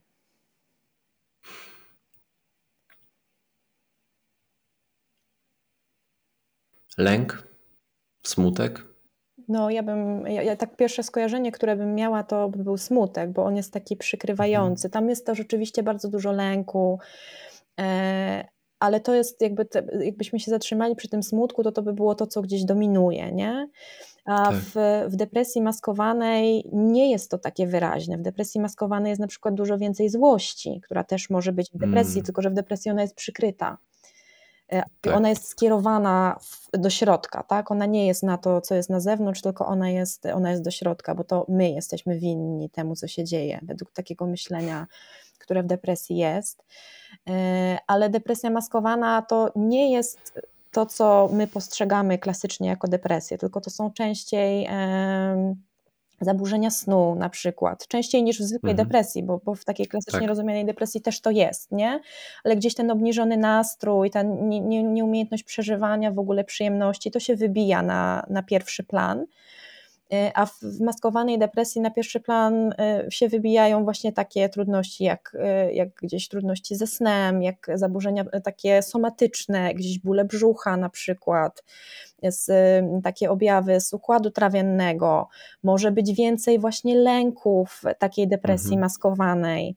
E, gdzieś to może iść w takim kierunku, które się rysuje jako y, trudności takie, powiedzmy, zaburzenia osobowości, tak? że, że gdzieś, gdzieś tutaj to to jest takim obrazem, który się pokazuje i bardzo często, i uzależnienia oczywiście, to, to, to jest jakby to, mhm. co się, y, to, co się pojawia i bardzo trudno jest y, często złapać to, że pod spodem jest depresja, że diagnozuje mhm. się to, co jest na wierzchu, i gdzieś tu się szuka y, przyczyn, tu się szuka odpowiedzi w postaci leczenia, a tak naprawdę pod spodem może być, e, może być ta depresja. I e, jest też taka książka, którą ja zaczęłam czytać wprawdzie, e, jeszcze jej nie skończyłam.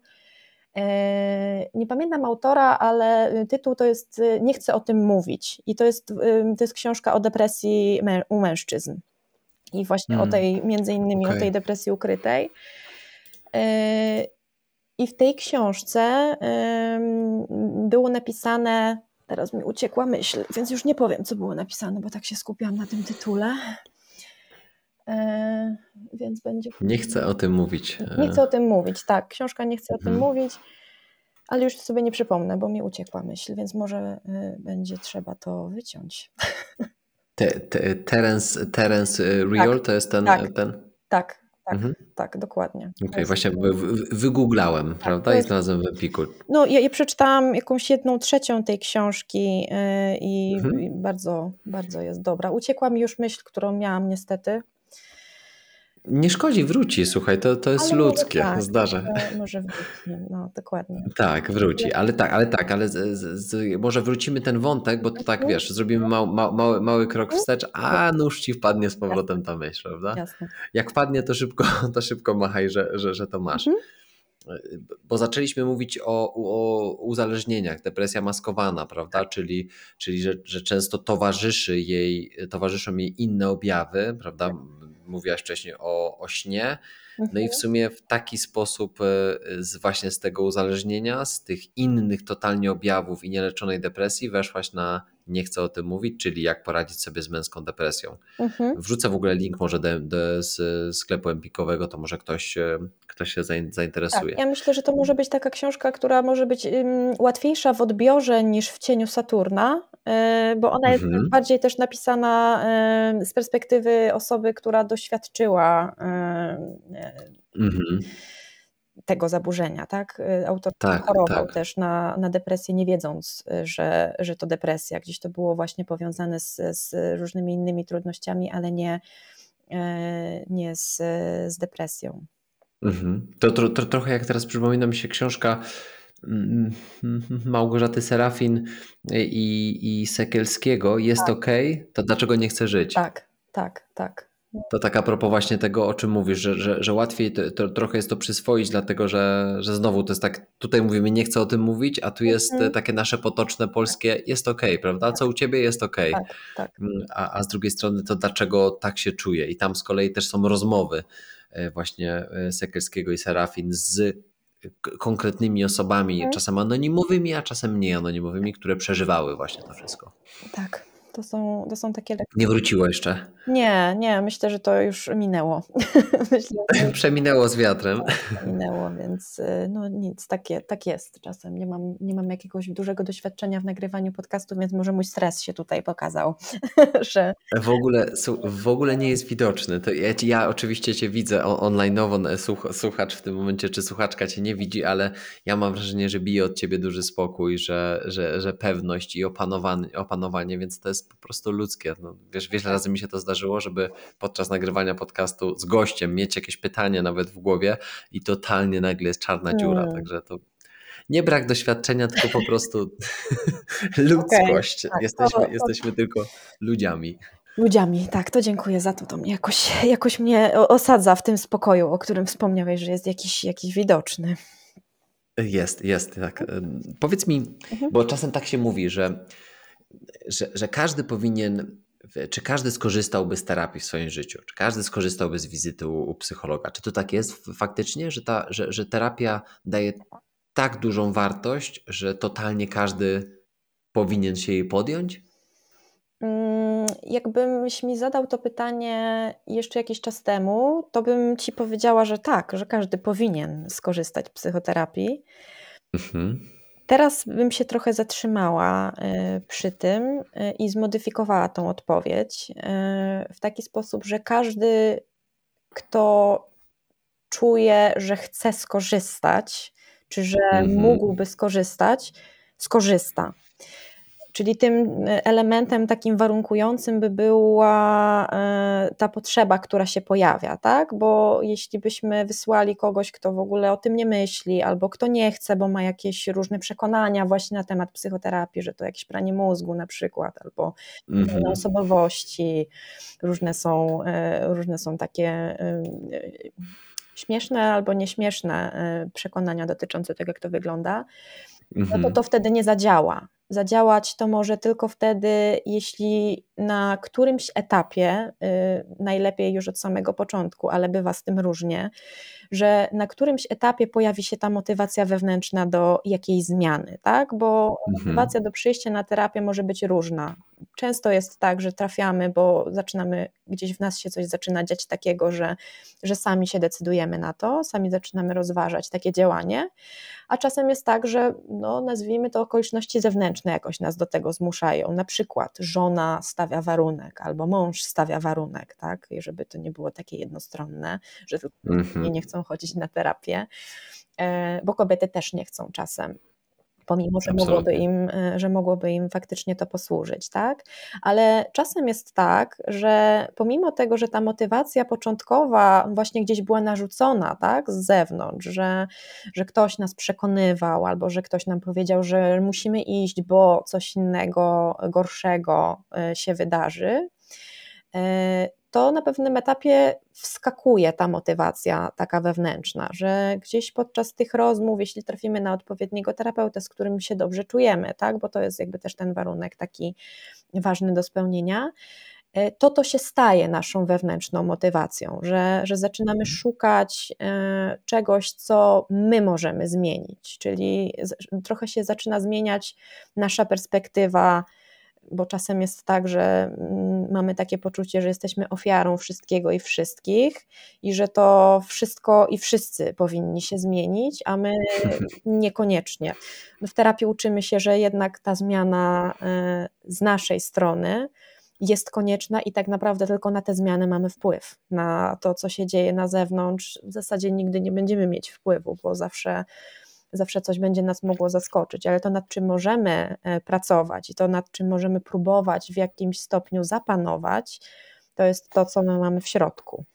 I to jest to, w jaki sposób my sobie chcemy radzić, w jaki sposób my chcemy reagować. Mhm, ciekawe. To wiesz, te, tak nasuwa mi się pytanie i tak zadam je w trochę przewrotny sposób, bo Myślę o tych niepokojących statystykach, o których też e, między wierszami powiedzieliśmy, prawda? Czyli ci mężczyźni, którzy maskują bardzo często tą depresję, dlatego ona nie jest oficjalnie diagnozowana, uciekają w uzależnienia, nie dają sobie prawa do odczuwania adekwatnych emocji w, w, w, chwili, obec, w chwili obecnej i, i tak to spychają i spychają i, i się tak duszą tymi emocjami, że w pewnym momencie pozostaje już tylko jeden krok i te, i te statystyki, jeden krok do, do takiego samounicestwienia i te statystyki dotyczące choćby samobójstw, prawda, czyli na każde 5000 samobójstw 4600 to są mężczyźni. Zobaczymy, jak te nowe statystyki będą mhm. wyglądały teraz po tym 2023 roku. Są chyba statystyki z 2022 albo, albo pierwszego. Generalnie mówimy o czymś, co jest dosyć współczesne. A teraz moje pytanie, oczywiście zapraszam Cię do skomentowania tego, jakby co o tym sądzisz, ale moje to przewrotne pytanie, o którym mówiłem, dotyczy tego, czy zarówno mężczyźni, kobieci, kobiety, bo ja mam wrażenie, że te statystyki też potrafią wystraszyć kobiety, czy pojawiają się u Ciebie ze strachu? Albo czy w ogóle pacjent na terapii pojawia się ze strachu? Myślę sobie, że, że tak, że to się zdarza, że, mhm. że pacjent przychodzi ze strachu. Tak szukam teraz w swoim doświadczeniu. E, ale faktycznie zdarzyło mi się, że y, zgłosiła się osoba, która powiedziała, że ona się przestraszyła myślami, które się zaczęły pojawiać, tak? Że to Okej. gdzieś y, doszło do takiego momentu, że mm, zaczęło być trochę poza kontrolą, że e, Mhm. to było takie przeciąganie, też o którym ty wcześniej wspomniałeś, że takie spychanie, y, że a że dobra, jakoś może to będzie, jakoś sobie poradzę, minie to, co się dzieje aktualnie. I okazuje się, że czasem sytuacja się zmienia, ale jakby stan, w którym my już jesteśmy, on już jest. I pomimo tego, że, że się zmienia sytuacja i że wszystko się wydaje, że już powinno być przecież okej, okay, a nasze samopoczucie zostaje takie, jakie zostaje. I e, jak zapytałeś o to, czy ze strachu e, czasem się zdarza, właśnie tak jakbyśmy mieli to nazwać motywację ze strachu, nie?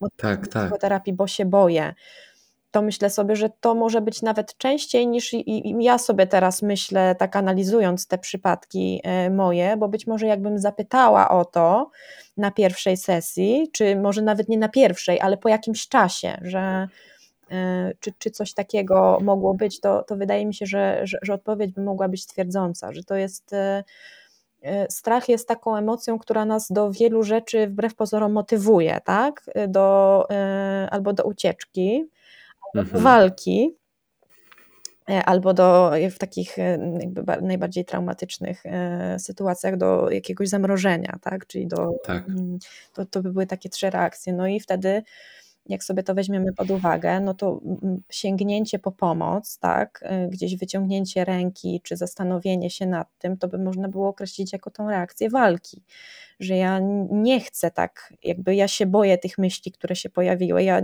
nie chcę tak naprawdę e, skończyć tego wszystkiego, nie chcę umrzeć. Potrzebuję pomocy z tym, żeby nie czuć, że muszę, że nie mam innego wyjścia. Wow. Takie mocne słowa, które pewnie nieraz usłyszałaś. No, to są, trudne, to są trudne y, momenty. Też, też dla terapeuty myślę sobie, że to są trudne momenty, bo y, też z jednej strony pojawia ta nasza, to nasze poczucie odpowiedzialności i że coś musimy zrobić. No i tutaj musimy bardzo dobrze e, sobie opracować e, jakieś, jakieś zabezpieczenie tego, tak? co, się, co się może wydarzyć albo co się nie może wydarzyć. Tutaj się pojawiają, pojawia moment na przykład na kontrakt na życie w, w psychoterapii, że się umawiamy na to, tak? że podczas terapii y, pacjent nie będzie podejmował prób, że będziemy rozmawiać o tych myślach, które się pojawiają. I ja sobie myślę, że to jest też coś, co terapeutów y, może mm, bardzo często przestraszać rozmowy o, o śmierci czy o prawdopodobieństwie śmierci. E, I mi utkwiło w głowie też mm, takie zdanie któregoś z, z mistrzów psychoterapii, już teraz nie pamiętam którego, e, że o tym po prostu trzeba rozmawiać, że nie, mm, że nie można się bać, tak, w jakimś sensie, że trzeba przełamać w sobie ten strach, który się pojawia i być z pacjentem w tym, rozmawiać o tym. Mhm. To jest właśnie z jednej strony wydaje mi się, że, że podałaś kilka takich konkretnych powodów, dla których można się udać na terapię albo rozważyć to, ale czy uważasz, że jest jeszcze jakiś taki może czy uniwersalny stan, to może tak dziwnie brzmi, ale po prostu kiedy warto zgłosić się na terapię? Czyli w jakim momencie, kiedy, tak jak sama powiedziałaś, moje myśli mnie zaczynają przerażać. To był jeden z tych przykładów. No. Czy żona mi kazała, mąż mi kazał, dostałam ultimatum, życie mi się sypie, ale czy powiedziałabyś, że oprócz tego, a może nad tym, są jakieś takie stany i, i w ogóle momenty w życiu, które powinny być, albo mogą być po prostu takim, mhm. takim lekkim, zimnym prysznicem, który mówi: idź skonsultuj, po prostu skonsultuj, to nie boli. Mhm. No tak, to ja sobie myślę, tak trochę próbując odpowiedzieć na, na to Twoje pytanie, ale ja myślę, że to będzie odpowiedź taka, która nie wyczerpuje wszystkich opcji. E, ale myślę sobie o takich momentach, e, w, którym, w których zaczynają się nam się pojawiać jakieś takie myśli, że, mm, że może ja sobie jednak nie radzę, że mhm. może y, mogę próbować sobie radzić, ale mogę też spróbować, żeby ktoś mi pomógł sobie z tym poradzić, nie? Bo też y, często się pojawiają takie słowa na początku, też od mężczyzn, że no, że próbowałem to ogarnąć, próbowałem sobie jakoś z tym poradzić, ale zorientowałem się, że jednak chyba sam sobie nie dam rady, że, e, że może jednak ja potrzebuję kogoś, kto na to spojrzy, kto może jakąś inną perspektywę odkryje.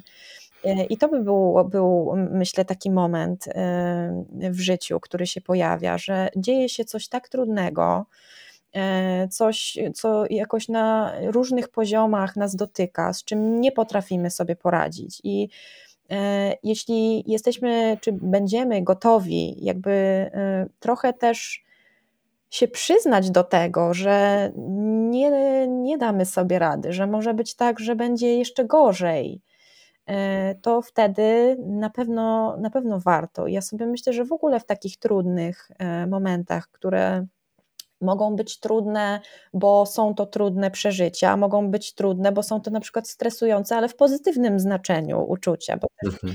też takie, takie stany się pojawiają, na przykład planowanie ślubu, tak, czy e, to, jest według tej listy takich najbardziej stresujących wydarzeń, e, która gdzieś powstanie, nie pamiętam teraz, kto był autorem, no to ślub jest jednym z najbardziej stresujących wydarzeń, zresztą podobnie jak narodziny dziecka, tak, pomimo, że one mhm. wydają się, czy powinny powinny być e, e, pozytywne.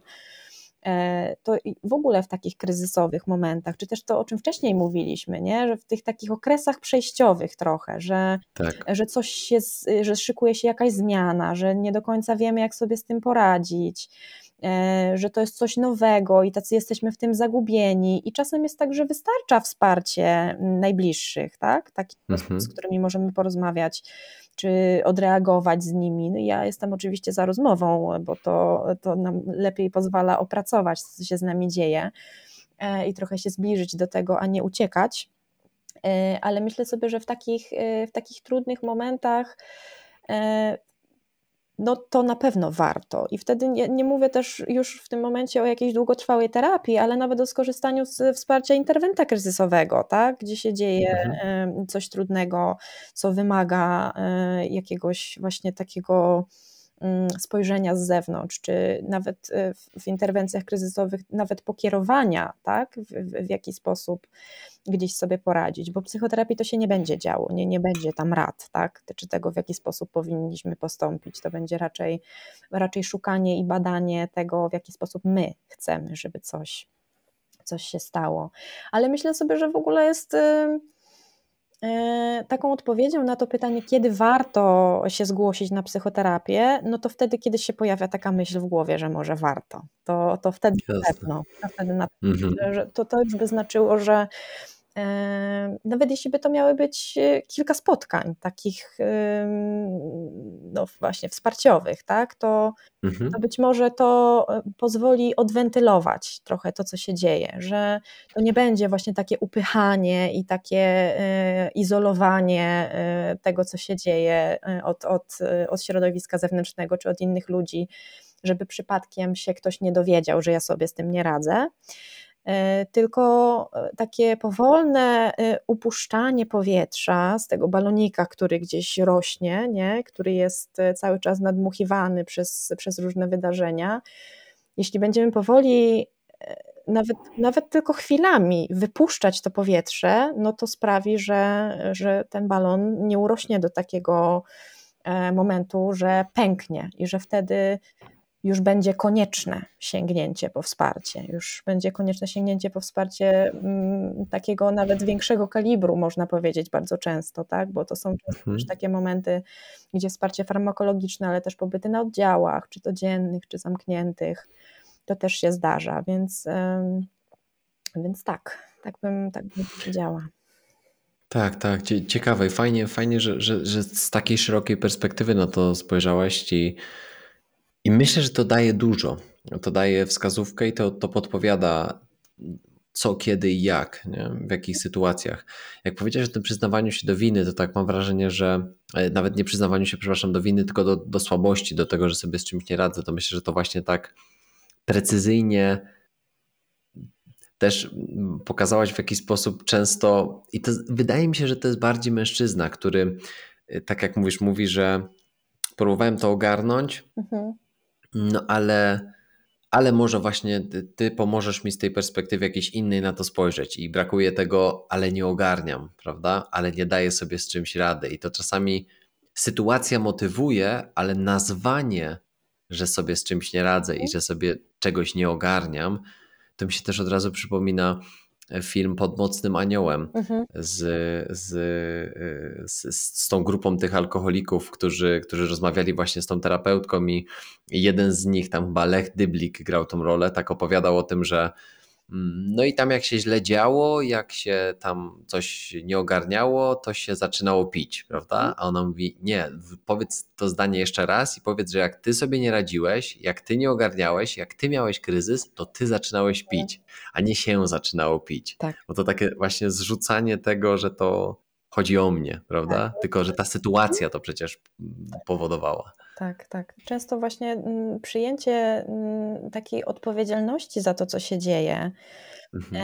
e, pomimo tego, że, że to może wynikać faktycznie z okoliczności zewnętrznych, tak, ale w nas jest zawsze taki kawałek, który e, no, podejmuje jakieś decyzje, mhm. który w jakimś kierunku e, się skłania i gdzieś w ogóle spojrzenie na to i zaakceptowanie tego, że, że może tutaj jest trochę tego mojego, że to ja tutaj e, mogę inaczej zadecydować, że to jest bardzo trudne i to często wymaga miesięcy e, terapii, żeby dojść do takiego momentu, że ktoś e, dozna takiego, takiego momentu wow, jak to się, jak to się mówi czasami, że aha, czyli to ja tutaj, tutaj jest to miejsce, gdzie ja mogę pracować że ja już wiem, że, że to jest trochę mhm. nie moja wina, ale że, że tutaj było trochę mojej odpowiedzialności. I ja za to wezmę odpowiedzialność, żeby teraz tak nie było, żeby było inaczej. I to jest bardzo trudne. Mhm. To jest jednocześnie bardzo trudne, a z drugiej strony no, wydaje się, że no, to przecież wiadomo, nie? Że, że, że, muszę, że muszę tak zrobić. To jeszcze a propos tej sprawczości, tak, o której mówiłeś tak. u mężczyzn, no to przecież powinno być, e, powinno być logiczne, ale wbrew pozorom to jest, e, to jest proces, który, który wymaga trochę zaangażowania, czy trochę, wymaga dużo, mm.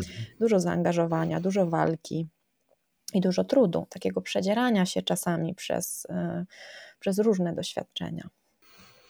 Tak, a, a kiedyś usłyszałem takie, takie też ciekawe porównanie, dosyć ogólne, ale to, to pokazuje to, o czym rozmawiamy, że jeżeli człowiek jest taką jedną wielką baterią, z której czerpią różne sfery naszego życia, to żeby być sprawczym, trzeba mieć do tego zasoby.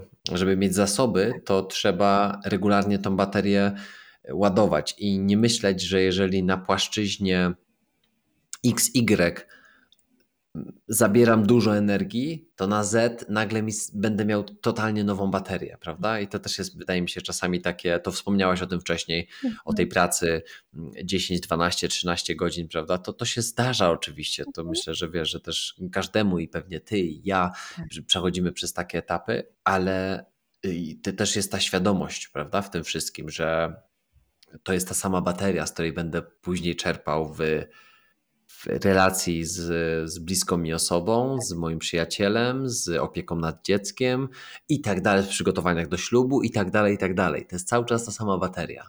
Tak.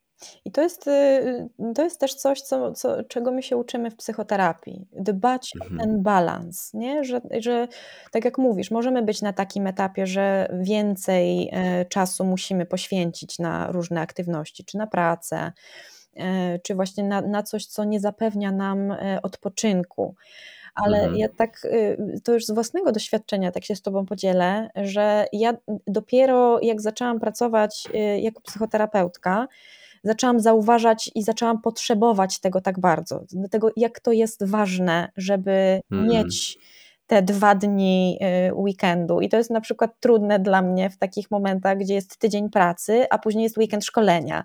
I tak. ja to bardzo odczuwam. I później potrzebuję faktycznie y, takich nawet momentów w ciągu dnia, który ja już sobie staram się znajdować, żeby się zatrzymać, żeby gdzieś pobyć przy sobie, żeby e, pobyć przy takim świadomym oddechu e, i przy tym, żeby, żeby się zatrzymać, że jak wszystko pędzi, bo to takie mamy niestety teraz czasy, że wszystko pędzi, że bardzo ważne są takie momenty i często nie ma przestrzeni na to, żeby to był cały weekend.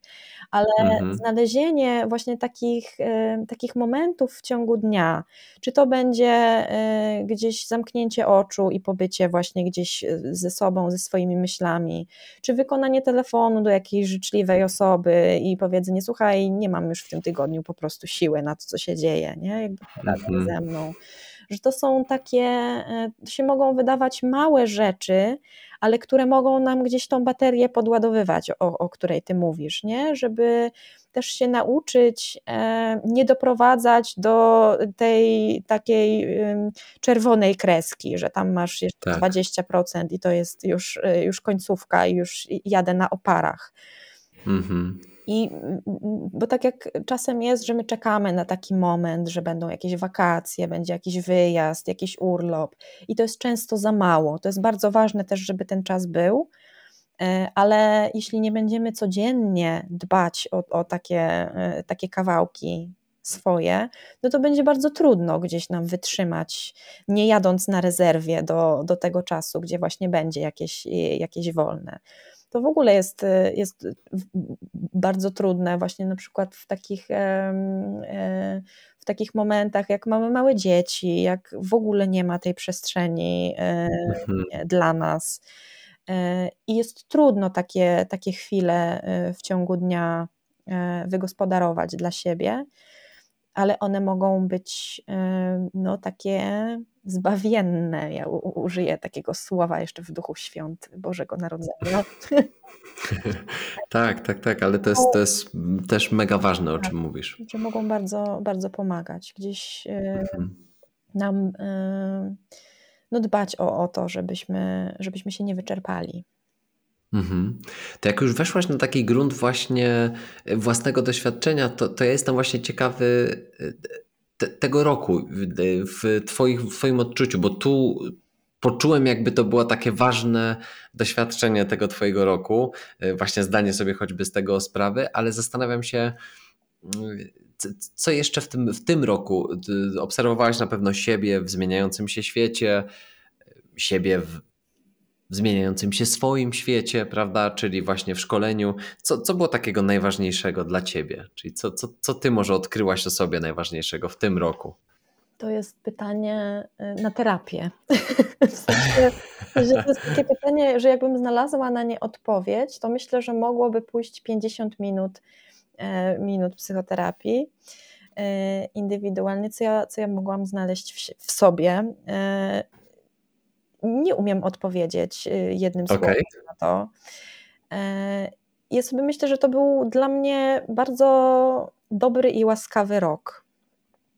I okay. E, dużo się stało e, w takich rzeczy, które, z których jestem zadowolona. Gdzieś bardzo mi jest dobrze w tym miejscu, w którym jestem, jestem aktualnie, i tak jakbym miała wybrać trzy słowa, które by miały określić e, ten rok, to bym powiedziała, że, że to by była zmiana, rozwój i wdzięczność.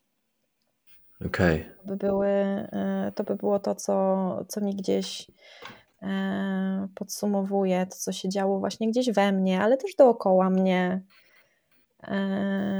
I to, z czym ja sobie kończę i z czym, co, co mam jakby tak tutaj ciepło e, na sercu, jak sobie myślę o tym, że, że, że fajnie, że fajnie mhm. to się wszystko ułożyło. A jak rok temu myślałaś o tym, jaki będzie 2023, to myślisz, że ujęłabyś któreś z tych trzech słów właśnie w, w tym, jak pomyślałaś, jaki będzie ten rok? Ja myślę, że wiedziałam, że to będzie rozwój. Mhm. Że, że, że, to na pewno. Nie spodziewałam się y, zmian takich, jakie, mhm. jakie zaszły. E, I nie wiedziałam, że będę miała aż tyle wdzięczności za, za to, co się stało, więc nawet nie za to, co się stało, ale za to, jak się po prostu, oczywiście z moim udziałem, tak idąc już w kierunku sprawczości. Tak, i humanistycznego nurtu. Tak, i humanistycznego. Także no, ja tutaj mogłabym y, próbować mówić, że ja jestem psychodynamiczna, ale ja nie jestem. Totalnie nie. Totalnie nie. Totalnie nie. A powiedz mi, no w takim razie jeszcze, jeszcze Cię tutaj podrążę, bo, bo ja lubię szczególnie jak jesteśmy w takim okresie roku, prawda, to, mm, to jak mogłabyś się pokusić o, o taką hipotezę i jaki będzie przyszły rok? I takie trzy słowa, które byś sobie właśnie zapisała w tym momencie i być może wróciła do nich za rok, kto wie. Ha, tato, ja to teraz jestem zaskoczona tym, tego się nie Ja sam siebie zaskoczyłem. Ale to jest tak jakby korzystanie z tego, co się pojawia w, w trakcie rozmowy, nie? Tak, dokładnie tak. No pewnie, pewnie w związku z tym, że jestem cały czas w szkoleniu, to myślę, że to będzie cały czas y, ten aspekt Rozwój. rozwojowy, mhm. tak. Czteroletnie szkolenie masz? Tak, tak jeszcze tylko. Tak, okay. tak, tak, czteroletnie, więc, więc jeszcze mi zostało półtora roku, więc myślę, że to na pewno. To, czego bym sobie życzyła, to by był spokój. Mhm. A trzecią, trze, trzecie miejsce zostawię. Zostawię puste i zobaczymy, co tam wpadnie co je zapełni, tak? A jakoś czułem ten spokój, wiesz, ale mam wrażenie, że może to tak tak po fachu myślimy, myślimy może podobnie, prawda? Że jednak to, to, że się rozwijamy, to, że mamy doświadczenie, to mimo tego ta praca jest trudna. Mhm. Ona nas dużo kosztuje i mam wrażenie, że ktoś czasem może tego nie rozumieć, prawda? Że, że możemy pracować podobną ilość godzin, a, a ten wkład energetyczny jest totalnie inny i czasem nawet mój dzień wygląda inaczej, bo, bo specjalnie czasem tak te dni planuję, że, że kalendarz sobie zamykam na dany dzień, bo mam inną pracę. To nie znaczy, że na przykład nie mam mnie w gabinecie, tylko wykonuję zupełnie inną pracę. I te dni są inne. Właśnie to są czasami te momenty i te chwile, o których ty mówiłaś, prawda? Że nie mam pięcio, pięciodniowego tygodnia gabinetowego, tylko cztero na przykład, ale ten piąty dzień jest dalej dniem pracy i tworzenia projektów, czy nagrywania, czy robienia czegokolwiek innego, ale ja go odczuwam inaczej, tak. bo, bo jednak właśnie ta praca z, z drugim człowiekiem wymaga dużo. I tak właśnie też poczułem ten spokój, jak powiedziałaś, nie? że jednak mhm. im więcej tego spokoju, ale trzecie słowo, które mnie wpadło z kolei, to nie, że do ciebie, tylko do mnie, mhm. to było chyba pewność. Aha. Wiesz, że ten spokój i pewność tak zagrały u mnie, u mnie razem, prawda? Jak powiedziałaś spokój, to ja poczułem pewność. Mhm. I, I tak mam wrażenie, że może, może to jest to, co łączy, prawda? Tak. Jakby ten zawód, że jednak im więcej tego spokoju, tym, tym też ty, ty, jesteś wewnętrznie bardziej zaopiekowana, to i drugiemu człowiekowi jesteś w stanie więcej dać w tej tak. danej chwili. Tak, tak. To jest też myślę, że bardzo ważne, o czym mówisz, że. Mhm. Mm, każdy y, z nas y, powinien o siebie dbać, mhm. ale w, w, naszej pracy i w tym, co robimy, to jest y, niezwykle ważne, bo jeśli my tak. o siebie nie zadbamy, to nie będziemy mogli zadbać o osoby, które się do nas zgłaszają po pomoc. Mhm. E, więc to, mm, to z, takiego, e, z takiej listy e, terapeuty rzeczy, które, które gdzieś powinien, o które powinien zadbać, to, to wydaje mi się, że to jest bardzo ważne, bo terapeuta pracuje sobą. I to my jesteśmy tym narzędziem, z którego korzystamy najwięcej mhm. podczas sesji. E, i podczas rozmów, też niekoniecznie sesji, ale na przykład konsultacji, e, że to jeśli nie zadbamy o to narzędzie, z którego najczęściej korzystamy, no to, to nie, będziemy, nie będziemy mieli czym pracować. A w związku z tym, że to my jesteśmy tym narzędziem, no to tutaj nam się to naturalnie kieruje w, w taką stronę właśnie dbania o siebie i szukania takich momentów, które y, nas gdzieś y, gruntują, które nas Mhm. też jakby w swoim doświadczeniu, dzięki któremu potrafimy też oddzielić to, co się dzieje w nas i to, co się dzieje z pacjentami, bo czasem jest tak, że różne bywają sesje terapeutyczne, czasem jest tak, że zostajemy z e, bardzo intensywnymi emocjami i e, mamy na przykład 10 minut na to, żeby się ich pozbyć i przygotować przestrzeń na, tak. na kolejne, nie? więc myślę, że to jest taka umiejętność, którą się przez całe życie gdzieś ćwiczy tak, tak. E, I że szczególnie na takim e, początkowym etapie e, pracy, że to jest bardzo ważne, żeby mieć właśnie osoby, czy superwizorów, czy, czy kolegów, koleżanki po fachu, z którymi też można dzielić to doświadczenie i to, co się dzieje, bo to jest też tak pośrednio wsparcie dla pacjenta, to, że my potrafimy tak. to zostawić, nie? Na ten moment oczywiście, bo jak jesteśmy na sesji, to jesteśmy w doświadczeniu z pacjentem, ale jak się sesja kończy, no to zostajemy już ze swoimi. Czy powinniśmy zostać, żeby, żeby zachować taki zdrowy balans? Tak. Tak sam na sam ze swoimi emocjami. Właśnie to jest to, prawda, że że to rozstrojenie i dostrojenie emocjonalne, prawda? Czyli musisz wyjść z jednego, pobyć chwilę w tej przestrzeni takiej właśnie własnej i mhm. dostroić się do tego, co, co ma być za chwilę. Mhm. Myślę, że to jest takie, takie wyzwanie. I tak jak powiedziałaś na początku, szczególnie, tak sobie myślę, ciekawe, czy z takim na przykład 15-letnim doświadczeniem czy tak samo będziemy już mówili, nie? Z, tak, z, z, takim poczuciem, że jakby wtedy potrzebowaliśmy tego, a dzisiaj już jest właśnie ten spokój i pewność. Czy to ja, dalej będzie tak. cały czas tego Ja szukania? myślę, że zawsze będziemy, będziemy potrzebować. Mm, moja superwizorka mi bardzo często powtarza w takich momentach, gdzie się dzielę właśnie jakimiś takimi swoimi, nawet nie dylematami, ale... Mm, jakimś takim trudem, e, tak. który, który, się pojawia, że ona mi zawsze mówi, że Pani Martyno, nasza praca to jest never ending story, to się po prostu nigdy, e, nigdy nie kończy, nigdy się nie kończy uczestnictwo w jakichś e, konferencjach, szkoleniach, ale nigdy się nie kończy wymiana doświadczeń z drugim terapeutą, że to jest jakby coś, co będzie zawsze potrzebne. Dlatego terapeuci, którzy mają po kilkadziesiąt lat doświadczenia, e, mają te same wątpliwości czasem, e, które, które mają terapeuci, którzy zaczynają. I to, było, to się bardzo pięknie pokazało dla mnie e, w, w tym roku, jak brałam udział w trójkonferencji w Warszawie, e, że tam osoby, e, to już mogę nawet nazwiskiem rzucić, bo e, profesor Katarzyna Szir zadała profesor Namysłowskiej takie pytanie, jak sobie radzić z lękiem przed śmiercią w gabinecie.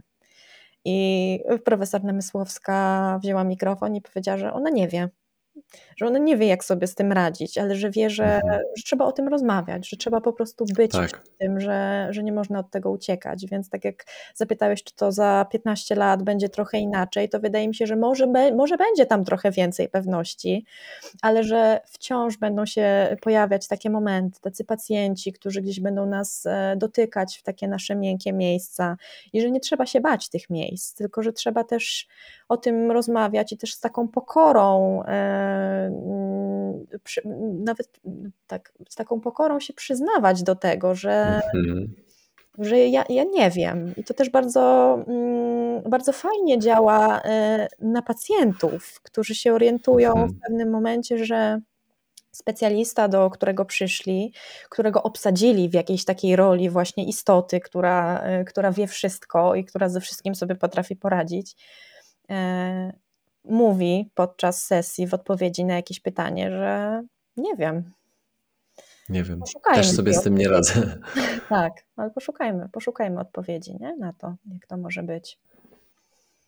I to jest, i to jest fajne, i to myślę, że wiesz, ot, ot, otwierają się e, nowe wątki, dlatego tak pomyślałem, tak jak rozmawialiśmy zresztą przed rozmową, że że pewnie będzie dogrywka i tak coś czuję, że, że, że pewnie w nowym roku zaplanujemy sobie w dobrym dla nas czasie kontynuację tej, tej rozmowy, bo, bo, bo to jest po prostu ciekawe i tak myślę, że puentą tego jest jest to, że, że po prostu trzeba rozmawiać, że nawet czasami jak się tych odpowiedzi nie zna, to warto rozmawiać i warto dzielić się tymi odczuciami, często tymi słabościami, niepewnościami, o czym też powiedziałaś, bo faktycznie za 15 lat być może się spotkamy i będziemy z totalnie czymś innym sobie radzić bądź nie radzić. Będziemy hmm? na innych etapach naszego życia, tak. ale dalej trzeba rozmawiać. Tak. Tak mam wrażenie, że to, to jest taka never ending story, Pani Martyno. Tak, o myślę, czym... piękne, piękne, podsumowanie e, tego, czym w ogóle jest praca i doświadczenie tak. psychoterapii.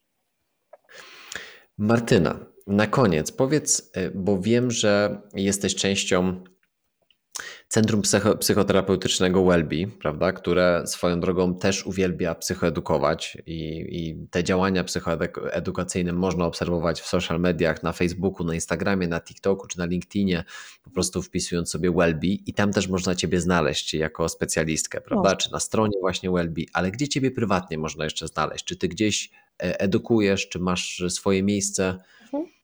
Tak, y, to faktycznie oprócz tego, że tak jak wspomniałeś, można o mnie poczytać i można mnie znaleźć na stronie Welby, y, to mm, pracuję też w gabinecie y, w ośrodku psychoterapii Trzeci Biegun we Wrocławiu. Tam jestem na miejscu i bardzo chętnie taką formę podejmuję, chętniej mhm. zdecydowanie niż formę online, bo ona dużo więcej wnosi. Mhm i dużo więcej daje, y, tak mi y, personalnie, bo wiadomo, że jeśli pacjent ma opcję online, no to to też jest, y, też jest ważne, żeby z tego skorzystał, ale mi jest w takim bezpośrednim kontakcie zdecydowanie lepiej, biorąc pod uwagę jeszcze te takie elementy doświadczeniowe, które ja lubię w, w psychoterapii i zwracanie tak. uwagi na to, co się dzieje E, z ciałem i, i, z emocjami podczas sesji, więc ośrodek psychoterapii Trzeci Biegun we Wrocławiu i mój gabinet prywatny we Wrocławiu e, również e, tam stacjonuje, więc tam też mhm. można mnie znaleźć. Super, super. W takim razie Wrocław, tak. ośrodek terapeutyczny Trzeci Biegun Martyna Ościg, czy to tam, czy to prywatnie, czy przez właśnie Welby, które no, zajmuje się również tym, o czym dzisiaj rozmawialiśmy, czyli zdrowiem psychicznym, well-beingiem, prawda? Tak możemy sobie y, powiedzieć, i, i, i, u Was można skorzystać, czy to z psychoterapii, czy z tej interwencji kryzysowej, o której mówiłaś wcześniej, tak. czy z pomocy psychologa, psychiatrii. Z, z, różnych obszarów, o jakich możemy pomyśleć, czy psychodietetyka, na pewno widziałem coaching. Tak. Y, można szeroką gamę tych usług tam dostać. My dzisiaj o tym rozmawialiśmy między innymi. No i można y, tam rozpocząć swoją drogę, prawda? Chyba, że ktoś prywatnie już w tym momencie wie i na przykład pochodzi z Wrocławia, że, że chciałby sięgnąć po więcej właśnie u ciebie, to oczywiście serdecznie polecamy, bo, no bo po to jest, po to rozmawiamy, żeby, żeby też takie szanse tworzyć, prawda? Żeby ktoś być może, kto był niepewny, po takiej prawie godzinie 40 minutach, po prawie 100 minutach pomyślał sobie, hmm, to może ta niepewność jest troszkę mniejsza w tym momencie. Tak, ja sobie myślę, że jeśli po e, przesłuchaniu tego odcinka e, chociaż jedna osoba się zdecyduje e, na psychoterapię, nie mówię, że u mnie, mhm. ale zdecyduje się na psychoterapię, czy na sprawdzenie sobie, czy to by było coś, co, co będzie dla niego ok, to myślę, że warto było to nagrać. Tak, tak, tak. Myślę, że myślę, że to można byłoby uznać za sukces, jeśli tak. jedna osoba zmieni swoje życie dzięki temu, w jakim stopniu. Tak, ja oczywiście Martyna, dziękuję Ci bardzo. wyżej, więc mam nadzieję, że więcej niż jedna, tak, ale, tak. Ale, ale tak, ale, ale jeśli jedna, to już super. Tak, tak. Martyna, dziękuję Ci raz jeszcze. Wszystkiego najlepszego w nowym roku i ja wiem, że do usłyszenia niebawem.